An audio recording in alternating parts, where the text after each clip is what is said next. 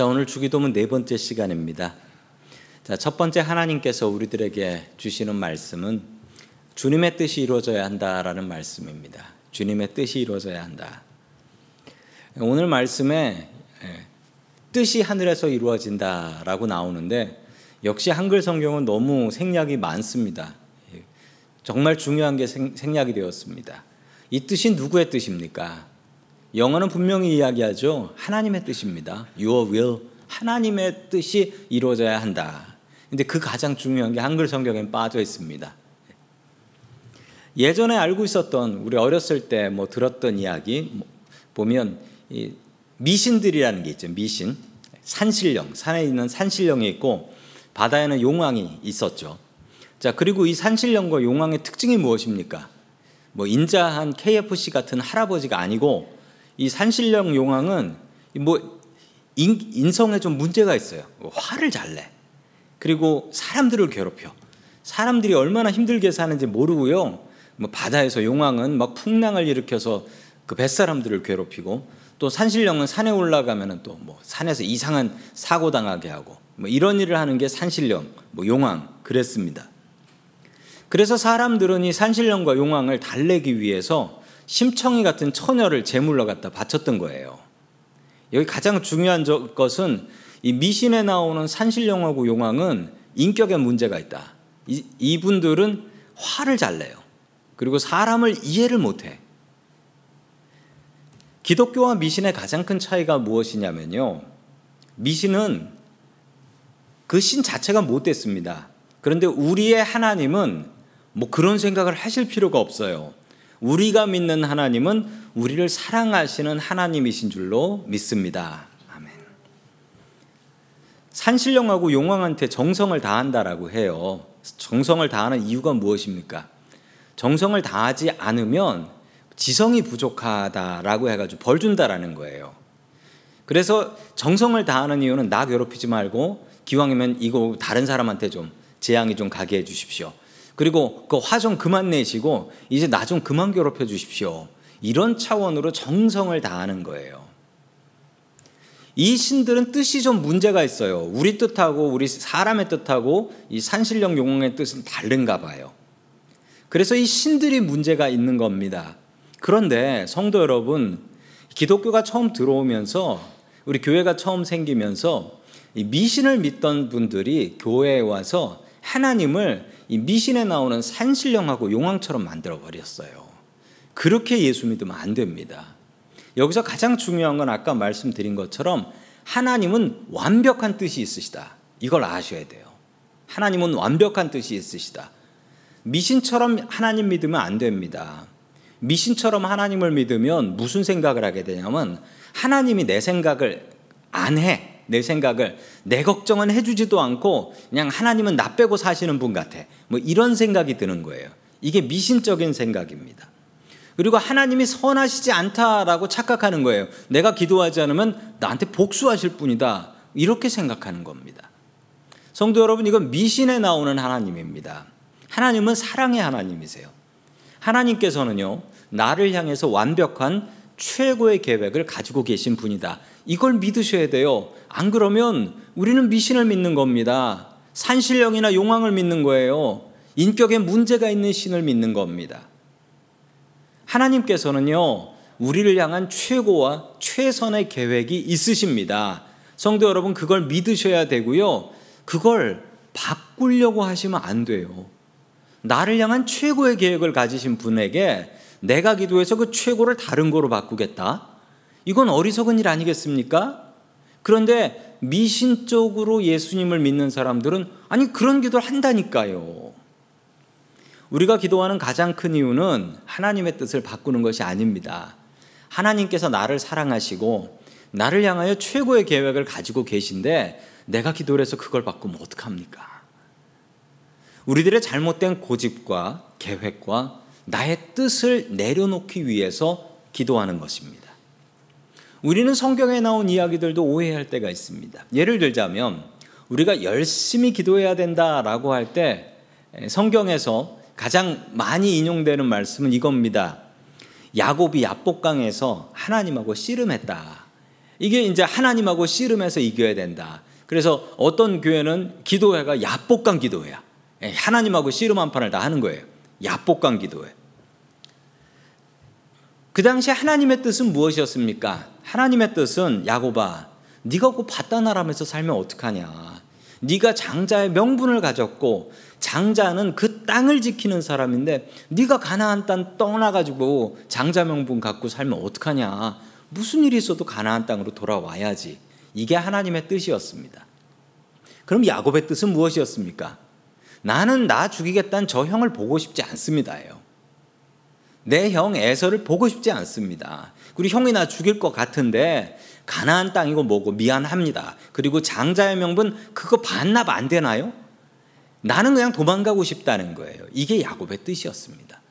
그래서 야곱은 가나안 땅으로 들어가지 않고 자기 가족들만 다 들여보내고 자기는 뒤에서 비겁하게 앉아 있다가 기도를 하게 된 거 아니겠습니까? 하나님과 씨름을 한 거예요. 아시는 것처럼 그 이야기의 끝은 그렇습니다. 야곱이 죽도록 씨름을 해가지고 하나님하고 이겼다. 그래서 네가 하나님한테 이겼다라고 해서 그때 받은 이름이 이스라엘 하나님을 네가 이겼다. 씨름해서 이겼다. 그런 이름을 받은 거지요. 이 이야기를 통해서 우리가 배워야 될 교훈은 하나님하고 씨름해서 이겨서 하나님의 계획을 내 계획으로 바꿔야 한다라고 생각하시면 역시 미신을 믿는 분이에요. 그럼 하나님께서 야곱을 향한 최고의 계획을 갖고 계신지 아는 거네. 성도 여러분, 미신처럼 하나님을 믿으면 안 됩니다. 내 뜻으로 하나님의 뜻을 바꿔 놓으려고 하면 그거 큰일 나는 겁니다. 야곱이 씨름해서 이긴 뒤에 무슨 일이 벌어졌나를 보셔야 해요. 야곱이 씨름해서 이긴 뒤에 야곱의 뜻대로 도망갔나요? 아니면 가나안 땅으로 들어갔나요? 가나안 땅으로 들어갔죠. 하나님께서는 야 내가 너한테 졌다 네가 이스라엘이다 너 하나님한테 이겼다라고 하셨지만 끝내 누구 뜻대로 되었습니까? 끝내 하나님의 뜻대로 된 거 아닙니까? 그렇게 씨름해서 그렇게 씨름해서 하나님 뜻대로 된 거예요. 성도 여러분 우리가 기도해야 되는 가장 큰 이유가 있습니다. 하나님의 뜻을 이루기 위함입니다. 내 뜻은 내려놓기 위함입니다. 겟세만의 동산에서 예수님께서 그렇게 땀방울이 핏방울이 되도록 기도하신 제목은 무엇입니까? 내 뜻대로 마시고 주님의 뜻대로 해 주십시오. 라는 기도 아니었습니까? 하나님의 계획이 최고의 계획이다. 그런데 문제는 내가 이상한 뜻을 갖고 있는 거예요. 기도를 통해서 내 뜻을 내려놓고 하나님의 뜻을 배울 수 있어야 합니다. 그리고 우리는 분명히 믿어야 할 것입니다. 하나님께서는 나를 사랑하시고 나를 향하여 최고의 계획을 가지고 계시다. 그러므로 내가 기도하는 것은 하나님의 뜻을 알고 그리고 내가 고집 부려서 그 뜻에 순종하지 않고 딴 길 가지 않도록 기도하는 것입니다. 우리가 이루어야 될 것은 내 뜻이 아닙니다. 주님의 뜻을 이루어야 합니다. 그래서 우리 찬송가에도 주님의 뜻을 이루소서라는 찬송가가 있지요. 성도 여러분, 내 뜻대로 살고 내 뜻대로 이 세상을 이루어 나가려고 하지 마십시오. 주님의 뜻이 이루어져야 합니다. 주님의 뜻에 내 뜻을 굴복시킬 수 있기를 주의 이름으로 간절히 축원합니다. 아멘. 두 번째 마지막으로 하나님께서 우리들에게 주시는 말씀은 하나님의 뜻에 순종하라라는 말씀입니다. 하나님의 뜻에 순종하라. 축구 감독이신 박항서 감독의 이야기입니다. 나이 60살 때 한국에서 프로 예, 뭐 2002년 월드컵 때 그 히딩크 감독 감독 밑에서 코치로 일했었죠. 그러다가 이제 프로 선수 프로 팀에서 감독을 했습니다. 프로 팀에서 감독을 했는데 뭐 성적이 좋기도 하고 나쁘기도 하고 그러다가 끝내 나이 60이 돼 가지고 창원 시청팀 이거 프로팀 아니에요. 창원 시청 축구팀 감독으로 갔습니다. 그런데 거기서도 못 했어요. 그 리그가 8팀이 있는데 7등 했어요. 못 했죠. 못해서 또 성적 부진으로 관두게 됐습니다. 한국에서 프로팀에 가고 싶은데 나이는 60이지 성적은 좋지 않지. 뭐 프로팀을 하긴 했었지만 마지막에 했던 데는 창원시청팀이지. 부르는 곳이 없었대요. 그때 그러다가 갑자기 베트남 축구 대표팀하고 연결이 됐습니다. 이 박항서 감독님 솔직히 가고 싶지 않았답니다. 나는 한국이 좋지. 그리고 한국 프로 축구가 좋지. 베트남 축구는 뭐냐? 그랬대요. 그래서 안 가려고 했는데 이 박항서 감독님이 독실한 기독교인이고 안수 집사님이세요. 저랑 이제 같은 교단 예, 대한예수교 장로의 통합 측의 예, 안수 집사님이셨더라고요. 하나님의 뜻으로 알고 다른 데는 안 부르고 베트남에서 부르니까 주님 주님께서 계획하신 것으로 알겠습니다 하고 베트남으로 갔습니다. 그리고 기적이 일어났죠. 베트남 축구를 동남아 최고의 축구팀으로 올려놔 버렸어요. 뭐 스치키컵 우승하고 여지껏 그런 적이 없었는데 대단한 축구팀으로 만들었습니다. 그래서 저도 참 한국 사람들이 재밌는데 한국 사람들이 베트남 축구를 보더라고요. 그리고 베트남 선수들을 응원하더라고요. 왜냐하면 한국 그 박항서 감독이 가가지고 그래서 거기서 응원하는데 보니까 뭐 저런 아니 무슨 포스터를 저런 포스터를 만들어 가지고 저렇게 어, 베트남 사람들이 응원을 하더라고요. 그리고 저 박항서 감독을 자기네 아버지래요. 베트남의 아버지래. 참 희한하다. 한국이 베트남 전쟁에 참여했었죠. 그래서 베트남 분들 중에는 한국 사람들에 대한 감정이 남아 있는 사람들이 아직도 있답니다. 그런데 그걸 한 번에 이분이 다 날려버렸어요. 대통령이 날린 것도 아니고 외교관이 날린 것도 아니고 그 누구도 못했던 걸저 박항서 감독님이 했습니다. 그 비결이 무엇이었을까요? 저거 알고 가신 게 아니었어요. 저거 알고 간 게 아니고 나의 뜻을 내려놓고 하나님께서 열어주신 그 길을 가겠다. 순종하며 나갔던 겁니다. 성도 여러분, 하나님의 뜻에 순종해야 합니다. 우리가 알고 순종할 수 없어요. 박학서 감독님이 저렇게 될 줄 알고 순종. 저는 20년 넘게 목사로 살았습니다. 아무리 목사를 해도 모를 게 있는데 하나님의 뜻입니다. 하나님의 뜻. 하나님의 뜻은 정말 모르겠어요. 하나님의 뜻을 분별해야 된다. 이게 하나님의 뜻은 정말 어려워서 이 어려운 말로 분별이라고 하고 영어로는 discern이란 단어를 사용해요. 하나님의 뜻을 분별 알아야 된다라는 겁니다. 유명한 일화가 있는데 그 아웅산 폭탄 테러가 있었지 않습니까? 아웅산 폭탄 테러 때 돌아가신 뭐 장관들 아주 유명하신 분들이 많이 돌아가셨는데 그 중에 영락교회 교인들이 또 많이 돌아가셨어요. 영락교회 교인들 그 장차관으로 계셨던 분 중에 장례식을 집례하는데 한경직 목사님한테 그 유가족들이 와서 이렇게 물었습니다. 하나님의 뜻이 주님의 뜻이 도대체 무엇입니까? 내 남편 데려간 주님의 뜻이 무엇입니까? 라고 물어봤을 때 어, 한경영 목사님이 이렇게 답을 하셨대요. 나도 모르겠습니다. 솔직하게 얘기하셨대요. 왜냐하면 그게 정답이에요. 하나님의 뜻은 정말 모를 일입니다. 저도 목사로 20년 이상 살고 있지만 하나님의 뜻이 무엇이냐라고 물어보신다면 저도 그냥 같이 기도합시다라고 하지 뭐 이게 하나님의 뜻이다 저게 하나님의 뜻이다 이야기 못 합니다. 심지어 내 마음속에 내가 이미 다른 뜻, 다른 생각을 가지고 있으면 하나님의 뜻은 정말 모릅니다. 왜냐하면 내 마음속에 방해하는 내 뜻이 있어 버리면 하나님께서 뭐라고 하셔도 들리지 않습니다. 하나님의 뜻은 너무나 분별하기 어렵습니다. 그래서 하나님의 뜻은 분별하는 게 아니고 순종하는 게 맞습니다. 박항서 집사님이 그랬던 것처럼 하나님께서 기회를 열어주시면 그 상황 속에서 충성을 다하고 최선을 다하고 순종하는 거지 어떤 게 하나님의 뜻인가를 찾는 것은 정말 어렵습니다. 이게 하나님의 뜻인지 아닌지 그걸 우리가 어떻게 아냐고요. 하나님께서 저 놀라운 계획으로 박 집사님에게 이런 계획을 가지고 있는 걸 박 집사님한테 이야기한다고 한들 알고 믿고 가, 거길 가겠습니까?